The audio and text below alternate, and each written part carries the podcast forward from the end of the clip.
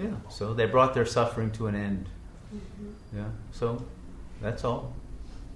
Do it. Bring your suffering to an end. You don't have to like decide, oh, I'm not suffering enough yet. I'll go and suffer more until I want to die, and then, then hope I wake up before I shoot myself. No, you don't have to do that.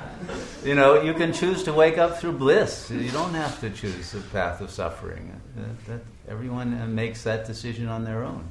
You know, Ramana Maharshi was 16 years old. Okay, when he achieved illumination. How much could he have suffered?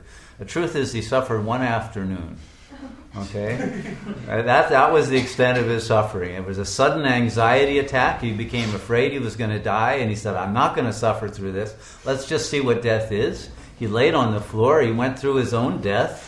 His mind died forever, and he was in liberation. Okay? His suffering literally was about an hour and a half.